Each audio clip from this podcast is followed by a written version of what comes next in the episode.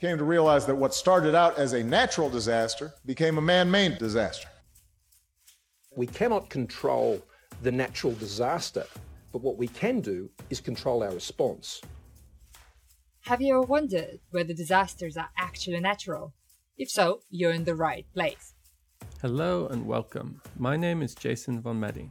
And I am Ksenia Chmutina. This is Disasters Deconstructed, a podcast where we examine why disasters really happen. Thank you for tuning in.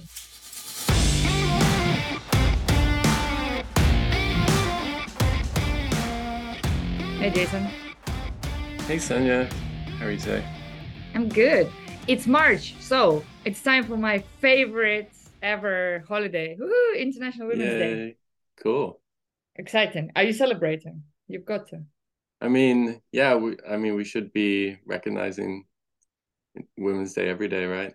But yes, hmm You know, at least once a year. that that's the problem I usually have with like the you know a, a day for for celebrating something that is like N- n- co- normal, right? Like should be every day sort of thing. right and it kind of it it does help to highlight the problem with with the everyday situation it's kind of like this like we have this conversation at home about mother's day as well it's like Ah, So- okay. so like on mother's day oh right so just for this one day we're gonna bring breakfast in bed and like make sure you don't have to do do the washing or something and and you don't have you don't have to clean just for this day right and then every other other day you know we're gonna go back to like taking mothers for granted you know Yeah, for sure. Yeah, it's totally the same with International Women's Day, but I, you know, at, at least in a way that it's marked, I guess, right? And I, I feel particularly like in the UK, at least in Russia, we get the day off, you know, so there, Mm. there's some bonus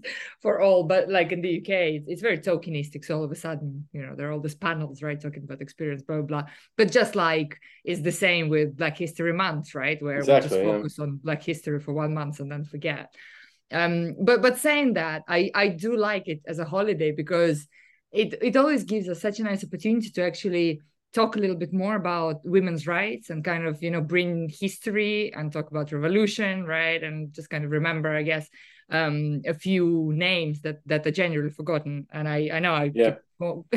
every every year i talk about this on the podcast um but I think it's just important that that we do that because hopefully people who didn't know about it, maybe it'll it'll make them aware, right? It'll make them ask some questions. Um, so yeah, so I'm super excited about today's episode. The, the timing of it is impeccable. We hope you've been enjoying the conversations around solidarity we've had so far. Yeah, and we're continuing this conversation today with a really special guest, someone whose work Ksenia and I have been following and admiring for quite a while. So joining us today is Dr. Charisse Burden-Stelly. Charisse is an associate professor of African American Studies at Wayne State University and a critical Black Studies scholar of political theory, political economy, intellectual history, and historical sociology. Charisse's work focuses on the transnational entanglements of US racial capitalism, anti communism, and anti Black structural racism. Charisse is a co author with Dr. Gerald Horne of W.E.B. Du Bois, A Life in American History, and the co editor of the recent book Organize, Fight, Win Black Communist Women's Political Writings with Jodi Dean. Welcome, Charisse. Thank you so much for having me. We want to talk about you a little bit before we dig deep into everything else. And I really like how on your Twitter bio you state that you're a Rodneyist. When I saw it, I was like, this is amazing. This is so excited. And we will talk about Walter Rodney uh, more today, of course. So, over the past few seasons, Jason and I really have been enjoying to kind of learn about our guests a little bit and learn about their aspirations and motivations. So, what and who inspired you? You know, how did you become the scholar who really illuminates the reality of oppression and kind of really calls for liberation and comradeship? Yeah. So, you know, it's interesting. People ask me how I was politicized, I guess. And like, it really was through like books and studies. So I don't come from like a movement family. I don't have an organizing background. I, you know, for a very long time was just like, I'm just an academic. And it was only relatively recently that I joined an organization and began to move toward becoming a fledgling organizer. I was an African American, African American studies major and political science double major. And I was fortunate to have a lot of professors that were internationalists in their scope, you know, that focused on Africa and the Caribbean as well as the United States. And like it was an undergrad that a professor called David Hines introduced me to like Walter Rodney and CLR James and those types of thinkers. And then my one of my favorite professors, Dr. Lisa Aubrey, introduced me to economic development and modernization theory and the whole apparatus of development and the way those sort of racial logics and realist logics that are embedded in the discourse of development. And so I, I think that really sparked my interest. I did my undergraduate honors thesis on proto feminist trends in the Black liberation and civil rights movement. So I came to consciousness. It's funny, I identify sometimes jokingly as like a Hotep Marxist. So Hotep being like, you know, the Afrocentrics, because I came to consciousness through Afrocentrism. Like I watched, you know, A Great and Mighty Walk from John Henrik Clarke, and that was like just changed everything, you know, and then moved through like people like Walter Rodney. So through Black people, I, I started engaging with Marxism. And then in graduate school, my dissertation advisor is a Guyanese historical socio Marxist historical sociologist. And that really just fundamentally shaped who um, I became as a scholar. And then as time went on, I was curious about why there weren't any political economists in Black mm-hmm. studies. And that sort of shaped my whole dissertation that ended up being about the intersections of anti-communism, anti-radicalism, and anti-blackness, and how institutionalization into academia as the intellectual arm of the state has a de-radicalizing function, even in a field like Black studies that came into being through political insurgency as a sort of intellectual rebellion that was one enunciation of Black people as part of the third world in the belly of the beast. So, first thing single author manuscript will be about that intersection of the Black Scare and the Red Scare, or anti Black racial oppression and anti radicalism.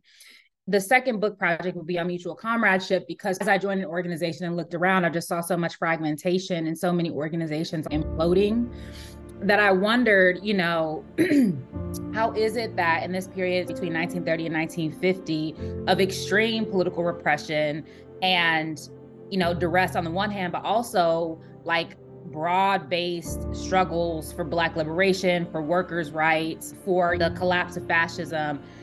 How is it that people struggled together, and what were the sort of ethical dimensions and the and the forms of care as politic that helped to sustain a particular cadre of people who moved together through different organizations, even as they faced the House Committee on Un-American Activities and financial terrorism and being blacklisted, they still struggled right? They continued some for decades. Like Esther Cooper Jackson just passed away in August at the age of 105.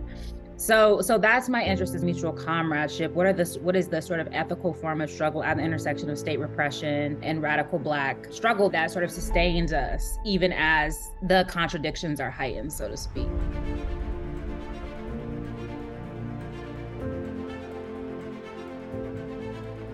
Well, our previous season seven was all about books and how we really ought to read outside of our disciplines. I think this is really lacking. And so your reflection really kind of resonates you know, with what we've been talking about. And that there is very little disciplinary exposure. And I'm not sure we actually teach our early career scholars how to think, you know, how to maybe learn from books that are outside of their disciplines. And I wish everybody would engage with Marxist literature, even if they disagree, right? Because it would just challenge so many notions. It, it would be amazing. And of course, we've been talking about struggle a lot, but I really appreciate how you put struggling together. I don't think we've really touched that before, you know, because we sort of talk largely about care and love rather than that's the act of struggling together as an act of solidarity as well. So yeah, th- thanks a lot for that. There's a way that the liberal notions of self-care, or the neoliberalized notions of self-care have overdetermined like the es- essential function of care as as praxis and part of what i think about with mutual comradeship is the way that it pushed back against hegemonic notions of gender because there were men who were engaging in forms of care work that are typically feminized, right? That become feminized forms of labor, but also how people engage principal struggle within organizations, not to collapse them, not to quote unquote censure a particular discourse, but to hold those organizations or those parties to their ethical standard. I think the 50, 60 plus years of state repression, if not more, have really wreaked havoc on the ethical dimensions of how we need to relate to each other in struggle. And the same thing with joy I hate this like joy and rest as revolutionary. It's like, no, these are not objectively revolutionary, but they are foundational to revolutionary struggle, right? Because it mm-hmm. can't just be like gray jumpsuits and turnips. You know, there has to be there there has to be more to it. And so we have to be very careful about the liberal reductionism of joy and rest as revolution. That revolution has to have a joyful and a restful aspect to it because that's how, you know, that is how you have somebody like Esther Cooper Jackson or Louise Thompson Patterson who were long distance revolutionaries. That's so good. In the last couple of years on the podcast and just in our own work, Ksenia and I have been looking at vulnerability in particular as a concept that has a different face than we usually see in disaster studies, where it's portrayed as a weakness and as just being open to harm and nothing else. So it's a, it's like a bad thing in our field, and we've been trying to flip that. And whereas resilience is again used in our field in a hegemonic way as like a good thing that we should strive for individually, you know, it's been co-opted for neoliberal purposes. Um, and so this is really interesting that you're getting to that issue of things being used in this sort of encouraging this individual response or individual striving. And I wanted to ask you more about comradeship because this is another thing that we've seen used in this kind of way, especially since COVID. And we talked about this recently, Ksenia, about mutual aid, you know, being substituted for charity. And the word comrade is interpreted by some as an ally. And we see this as a way of navigating a neoliberal environment of privilege and oppression and making it just about feelings, individual feelings, interpersonal interactions. But I wanted to ask you how you understand comradeship and how do we build more of it and push back against some of these neoliberal impulses or uses of the word? Yeah, so I think mutual comradeship is about like reciprocal like care and concern. And so like I think one of the problems with like mutual aid and the mutual and mutual aid like matters, right? It's not a one way sort of exchange of goods. That part of satisfying the material conditions of a population is to the end of consciousness raising with the goal of building a mass base.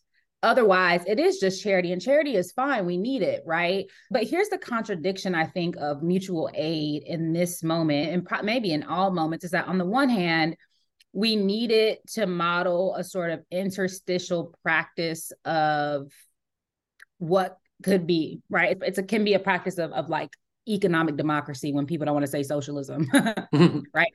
But on the other hand, it is fundamentally a way of negotiating the terms of our immiseration because if it is that we sustain ourselves in the context of the hollowing out of the state or have mutual aid that replaces the function of what the state ought to be doing, because we pay taxes and because that is ostensibly what the social contract is, then what that does is it pushes the bar lower and lower that is to say that we can survive on less and less. And this is actually the, the anti-Black logic that has undergirded this society that Black people can survive on less, so you can pay them less. They can be in the worst, most dilapidated housing because they don't need that much. And they have proven that they can, they are resilient. Mm-hmm. That is the coloniality of resiliency, that they are resilient in the most dehumanizing and dilapidated conditions. Therefore, they don't need anything. Mm-hmm. And so the way to resolve that contradiction or to interrogate that contradiction is that always the mutual aid is to the end of like structural transformation. And if it's mm not, then we have to rethink like what that actually means. And so part of mutual comradeship is that it's also a responsibility, right? So it's sort of like love as like radical responsibility that you have a responsibility to yourself, to each other, to the ecology around you. So that and that's also, by the way, how Cabral defines culture. Culture as like the relation, your relationship to yourself and to others and to ecology. So anyway, so I think that that's the whole idea of allies. See, the other thing about that too, what else has happened in the context of the rise of racial justice uprisings, that in some ways allyship has become like a shakedown. like mm you know, I sometimes I feel I don't feel that bad for white people, no offense, you guys. But sometimes I'm like, man, what type of solidarity can be built out of? You can come here, but you can't say anything. We get to roast your ass, like roast you about everything that's wrong, and give us your money. You just sit in the back and you shut up.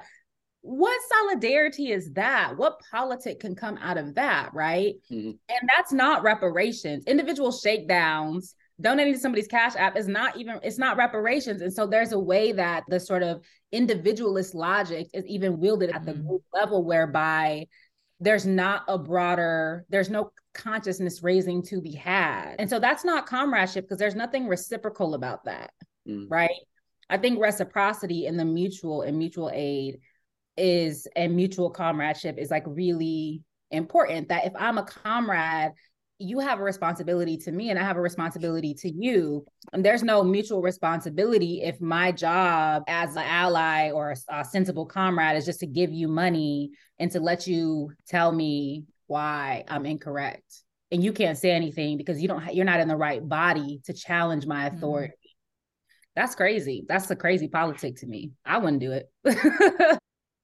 It seems like that's like a dominant relationship, though, within academia that mm-hmm. I see, the way that researchers in our field relate to communities they might be working with. It's extremely tentative. They're mostly liberals and they enter with a lot of guilt, but also pity. And that's not a that's not mutual comradeship at all. That's just a white person with guilt, ready to give money maybe or give pity. But yeah, like you're saying, what is that doing to change the condition at all or the system? Mm. So yeah, well, and often those research, those relationships are very extractive. Yeah. Right? Mm. Because that is knowledge extraction. But and don't get me wrong, I think that white people should run it. I do think that there is money to be given, but we have to be clear about what that is. To me, my problem is misrepresenting what's actually happening. Mm. If it's a shakedown, it's a shakedown. We need all tools in our toolkit. Like fascism outside, it's rough out here, right? But I think the problem is that is misconstruing that as mutual aid. And even the rise of like the GoFundMe stuff, right? People are in duress like people are doing badly but we have to understand that donating to somebody who's at all the intersections right? Donating to their gofundme that is not mutual aid unless it is right unless there is a form of like reciprocity in a broader political mm-hmm. horizon mm. that undergirds that sort of that mutual exchange and so it's a difficult thing i think i think that the sort of toxic individualism and the ngoization right the ngoization of activism and organizing and struggle also exacerbates this problem and we know that money is important resources are important but it's not the solution because look at the whole black lives matter debacle. If you don't change your ethical framework if you don't change how you relate to the people how you relate to comrades then you're reproducing the status quo with a lot of money and radical language.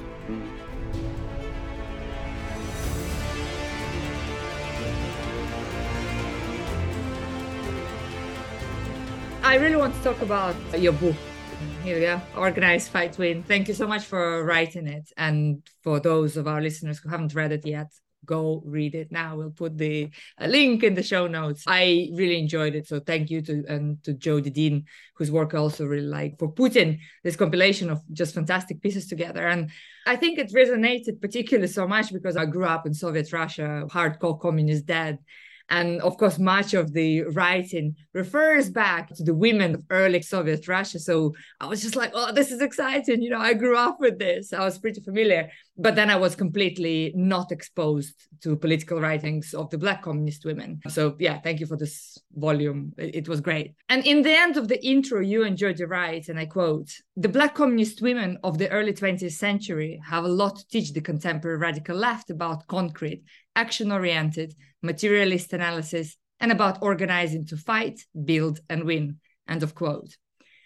So, how do we actually broaden the kind of the site of production? You know how can the modern left movement learn from this writing? And how do we actually use this writing to emphasize that we indeed need to build solidarity? And as you've been just saying that this is solidarity that is against empire right? That it's against the rhetoric of empire and that is the solidarity that wouldn't be just about consensus but would be a form that in a way asserts the presence of plural that solidarity that allows us to defend our collective precarity Yeah, I think that what's really striking to me about well, there's just a number of things that are striking about these women. And before I go into it, Jodi and I just like to read the names of like the women who are collected in this volume, just so people know. Some are familiar, some aren't. So we've got Ella Baker, Carlotta Bass, Dorothy Burnham, Williana Burroughs, Grace P. Campbell, Alice Childress, Marvel Cooke, Esther Cooper Jackson, Thelma Dale Perkins, Thyra Edwards, Vicki Garvin, Yvonne Gregory, Lorraine Hansberry,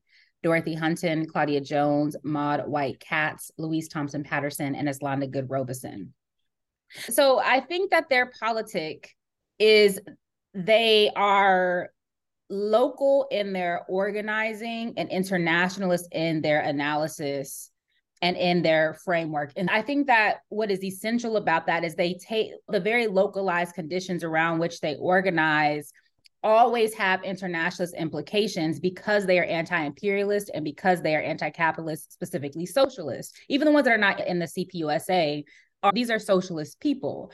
And so I think that what's important about that is that so for example when they're organizing around the Scottsboro case, when they connect the legal lynchings in the South to the invasion of Abyssinia in 1935 and to the Spanish Civil War in 1936 because they understand Jim Crow to be the US's enunciation of fascism. Mm-hmm. And so mm-hmm. the way that they analyze fascism is they look at what are the conditions of women? What are the conditions of the racial and political minorities that are being subjected? Oftentimes, when we analyze fascism, we're looking at its effects on the white working class and the white petty bourgeoisie. And that's how we determine if fascism is here as I often say, you know, to paraphrase Aimé Césaire, like fascism is the term Euro Americans use when they start getting treated like the colonized. And so what these Black women do is they start with the colonized, right? The internally colonized. And so that relates to the Black Belt Nation thesis, whatever. I think that what these women show us is that the theory emanates from the practice, but you cannot reduce Black people to experience. So Lewis Gordon talks about how oftentimes the way that knowledge is produced is that Black people have experience, white people have theory.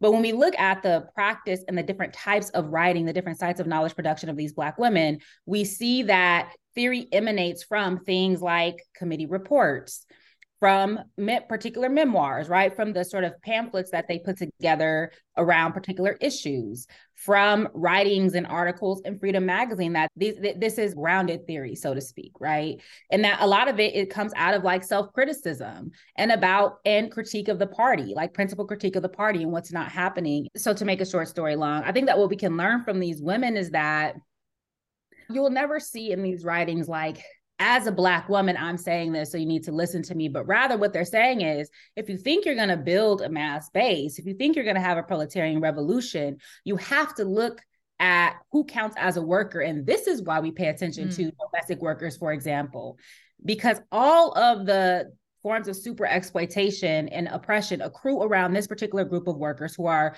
the most exploited, who are unprotected by any type of labor legislation, who are subjected to the social relations of capitalism, even by white comrades. But they also, because of their historical reality, are also some of the most militant forces because Black women historically have been in charge of production and reproduction in their families and in their communities. And so, their analysis is not about identity. It's really about what I would call structural lo- location, or rather, a relationship to the capitalist mode of production. And I think that's something that we can really learn that there's no body that's objectively revolutionary, but there are a set of structural realities that can potentially position particular groups to be essential or invaluable to building a mass base. Amazing. And I do wish we were exposed more to these writings. How did you collect them? How long did it take you to collect these essays? You know, we did a lot of it during COVID. And so I I had probably maybe 40% of these writings just because right. I'm a weird archive rat. I just spend all my time in archives doing random, I'm like covered in parchment and dust and shit. Perfect. But and then it the other really beautiful thing, why I say that Organize Fight Win is probably my most important scholarly work is because it was such a collective effort. So people like Minkah Makalani and Erik McDuffie and Melissa Ford and Erik Gellman, John Munro, they sent us stuff. They sent us the primary documents that they had we also went through interlibrary loan to gather things. Mm-hmm. And then Jodi's daughter, Sadie, shout out to Sadie, actually typed up all of those primary documents because they were in like microfiche and these different PDFs and et cetera. She typed them up. We had another graduate student, Adam McNeil, helping us to get permissions. So it was just such a collective process. And then we probably had enough material for two volumes, but then we had to narrow it down based on just kind of subjective factors, right? And then we have quite a few pieces from Freedom Magazine or from Freedom Newspaper, which is digitized and it's available to all on NYU's website. So that's how we gathered them.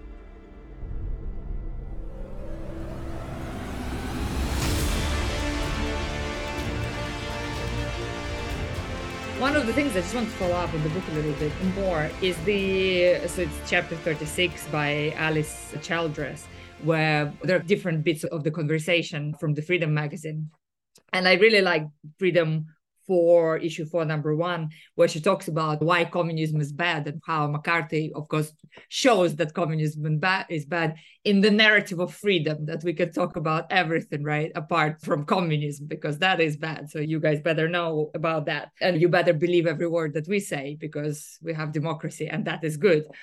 And I find this narrative so interesting because it's with everything that we talk about in disasters, in that, you know, technocratic approach is good, neoliberal resilience is good. And yet we keep reinventing the wheel with the narrative. We say, oh, okay, we need to engage with discourse, we need to engage with narrative yet again without ever learning that the narrative existed for decades, if not centuries before. So, how do we tackle that? How do we learn that freedom doesn't mean that things that are bad kind of need to be banned. Bad, I use this in quotation mark. How do we learn from these women in this writing? How do we convince people? Well, what's interesting is that piece by Alice Childress is actually a fictional piece. We have two fictional pieces and they're from Alice Childress. So she has this column about Mildred, who is this fictionalized domestic worker, but who's experiencing the world around her. So she talks about peace, she talks about atheism, etc. And so I'm not a huge, I don't read fiction. And so it, it's really to the credit of Jodi that we even included those pieces. We went back and forth about their inclusion, but I think it's really important because again, it challenged us to think about what are what are the sites of knowledge production mm-hmm. and what mm. counts as theory. And also, oftentimes, if you want to get the voices of Black women, it's really in literature because oftentimes if you look historically until very recently there weren't a lot of monographs. Like the monograph is not the medium of a lot of black women. A lot of black women write literature right? Mm-hmm. but us black women in particular. And so i don't really think it's about convincing people. So just full disclosure my politics are for the already converted. I'm a preach to the choir type because mm-hmm.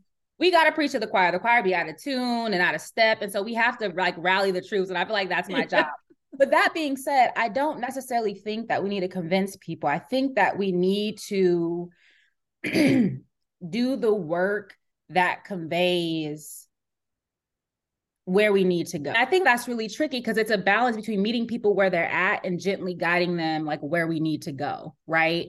Because at living in a settler colonial, racist, patriarchal society means that people have internalized those contradictions and I, because of that reality, because in the United States, for example, we're the most highly propagandized people in the world, we can't really convince people of anything. Mm. I think that it's less about convincing and more about organizing and more mm-hmm. about the sort of the practice of building the world as we envision it because i think the problem with convincing people is that it's flimsy you know, I don't think it's very durable. But I think that what we can do is show what were these women doing and why is it that they're thinking the things that they're thinking, right? And how is it that people, regular people were at the center of their analysis?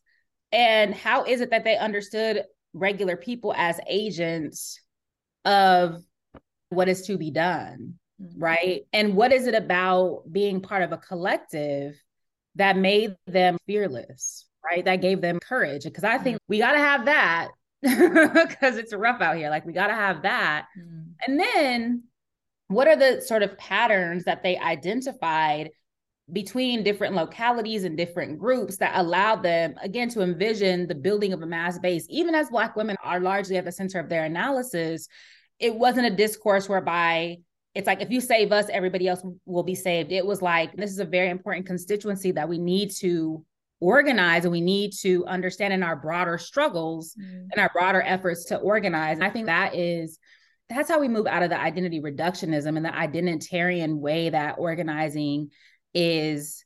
But on the other hand, we challenge the deeply entrenched white supremacy of the Western left, mm-hmm. the white supremacy, the Western chauvinism, the male chauvinism oftentimes. But if it is that you see Black women as a core demographic of mass base building, that is going to challenge deeply ingrained white supremacy. If you know that I cannot be free without this group, mm. that is a whole different consciousness. That's a whole different ethic. And so it goes both ways.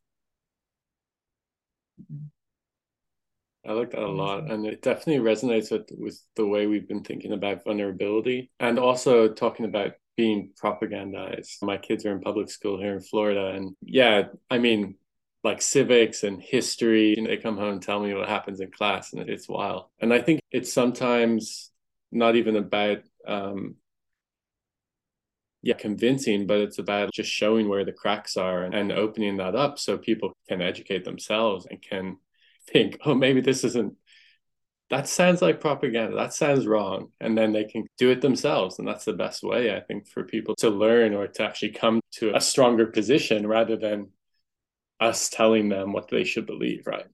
It's like rendering legible, right? Mm. How do mm. you render legible what is happening? So it's not that I tell you what it is. It's like, well, why do you think it is that on the one hand, one particular group is attacked by the police and kettled and pepper sprayed when they challenge?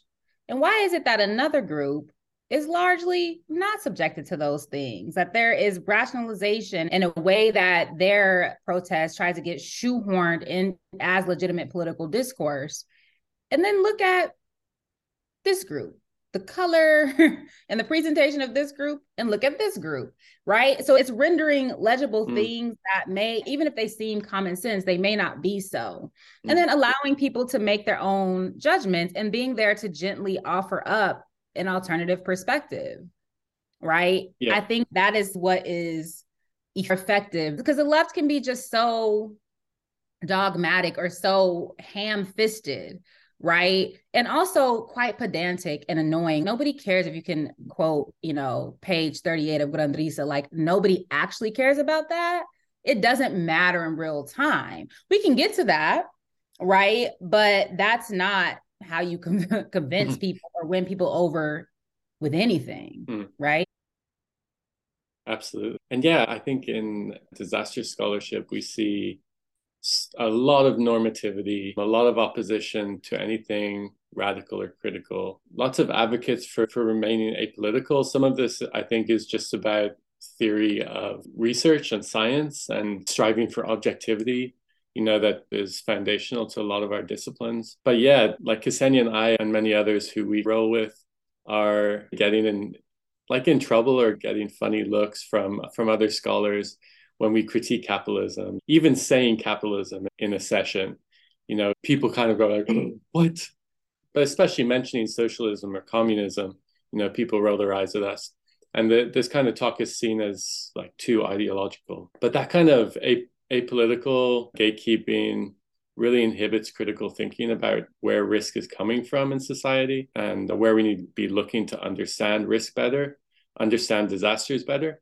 And so, about guiding others and creating these conditions where people can learn or challenge, particularly thinking about scholarship. How do we come alongside scholars to help them to recognize or appreciate the importance of ideology in conversations about struggle and understanding oppression and marginalization? Well, you know, I am of the perspective that some people have to die.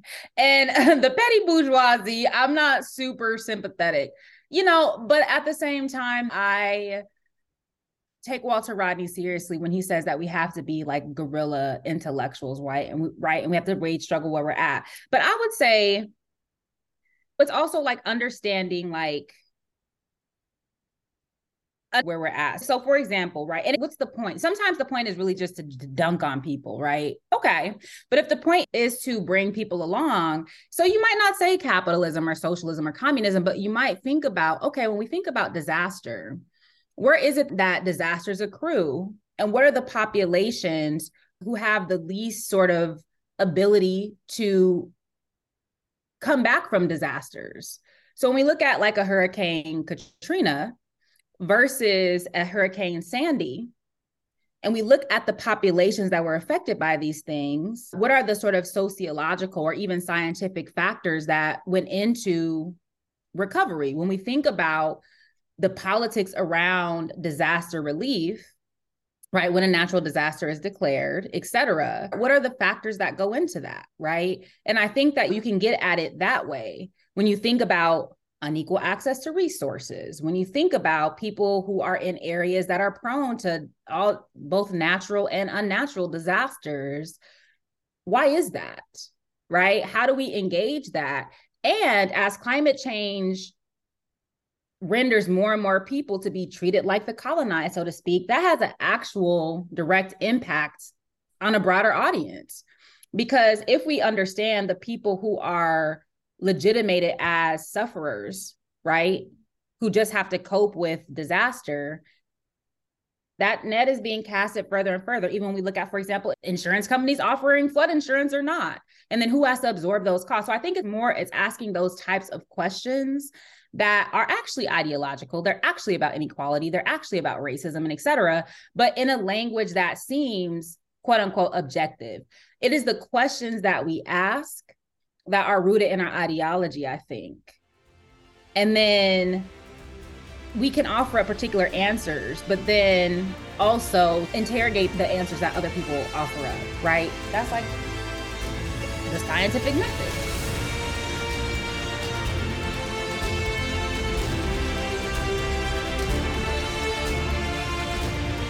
I think it's pretty comfortable for a lot of disaster scholars to appreciate that risk is coming from systemic inequalities in society. But the response is often one of pity and aid. And we see this in the articulation of vulnerability in our field. And responding in that way is not comradeship. Responding in that way is charity. And uh, it fits pretty well with a sort of neoliberal discourse in the field that encourages everybody just to be more resilient. It doesn't really get to root causes or the system. So you're really getting to like the difficulty of language here because you can articulate that in a way, but we cross the line all the time and we get especially in papers, you know, we always get reviewer comments that are just annoyed or frustrated with our language because it's it, we're coming in too hot on it, you know. But I think that what we have to accept at some point is that the majority of our society is okay with some level of disposability. And then what? Right. And so I think that we have to believe our own analysis in that. And then it's okay, who are we trying to win over? And who do we need to put in our mind bank as these are not the people that we save? These are our enemies, probably. Mm-hmm. Right. And I'm not calling for any sort of organized violence. I'm just saying, like, you know, those are the people you engage strategically, right? But these are not comrades. They are allies. There are people who are allies. We have to yeah, be strategic about that engagement. Absolutely. You know, you're really hitting the nail on its head here in that I, I don't think many people understand the difference between comradeship and allyship. And this is why some people, it will always be uncomfortable to talk about oppression I don't know, maybe they just don't care, you know, maybe they've never experienced depression, or maybe they have decided to engage, fight, and or organizing. And I also feel, at least in the well, UK, they, well, so they care. So they care. They care in, in, a, in a, colonized fashion. They don't sure. care in a sort of transformative way. And so I just think we need to be abundantly clear about like colonial care and transformative or radical care. Yeah and apolitical care where you know i kind of tick tick the box and that's not that's, that's a care. It's always apolitical is political because that means that you are legitimating the status quo. It is it is political. But they don't want to acknowledge that right? It's a very convenient stance to have that like i'm stand, standing away from that. And it, at least in the UK academia, a vast majority of academics are almost stepping away from activism. You know, it's very rare that there is a conversation about academics being activists as well. And we see that like even on our picket lines, which are small and diluted, because people academics believe and shouldn't be involved in politics. And that is my political choice, but of course they don't say that. I struggle, I think a lot about activism in academia, and I, I don't know why there isn't more engagement. I mean, that's how class functions. Mm, right. True. So like academic are it everywhere, right? And so the university is meant to reproduce class positions. And so it has to be people who are committed to committing class suicide, as Amilcar Cabral will would describe it, who are going to engage in those struggles. But most people are loyal to their class, right? And it's only when conditions begin to be applied to them that they make a decision or not. Academia is textbook labor aristocracy. It is the archetype of labor aristocracy. And so tenure track professors could care less about adjuncts, right? Until their workload gets increased because of X or Y ways that adjuncts or contingent faculty are being treated. And so, again, in that regard, it's about raising consciousness like, hey, you're a worker. You sell your labor for wages. And so even if you're petty bourgeois, you're a knowledge worker at the end of the day. And then some people, they'll get with it or they won't. And so again, I just think that we have to be very clear and sober in our analysis and that it can be creeping liberalism when we try to win everybody. So, like, even the stupid discourse that some leftists have about going after the Trumpists and this weird understanding of populism, it's like, hey, no. Mm-hmm. Like, that's not a good use of our energy. Maybe for some people, but we have to be very clear about what about what the reality is. And the problem is that we're not very clear. The liberalism is mm-hmm. like hearts and minds. That is not objective. It's hard because that means that some of your friends some of your favorite colleagues some of you know your family members or your, your loved ones they are the people that ultimately we're going to have to struggle against and that's a really hard sure. reality to accept yeah thank you Charisse. this has been amazing thank you very much for spending time with us today and just for talking to us we really appreciate it thank you so much for having me yeah thank you well, thank you all for being with us today. And before you go, a few quick reminders about how you can stay connected with the podcast. You can find us on Twitter, Instagram, and Facebook at Disasters Decon. The podcast is available on all the major platforms. Please download, share, and most importantly, subscribe. And if you haven't already done this, we really appreciate your ratings and reviews on Apple Podcasts. This will help us to continue making content for you. You've been listening to Disasters Deconstructed. And don't forget, disasters are not natural. See you next time.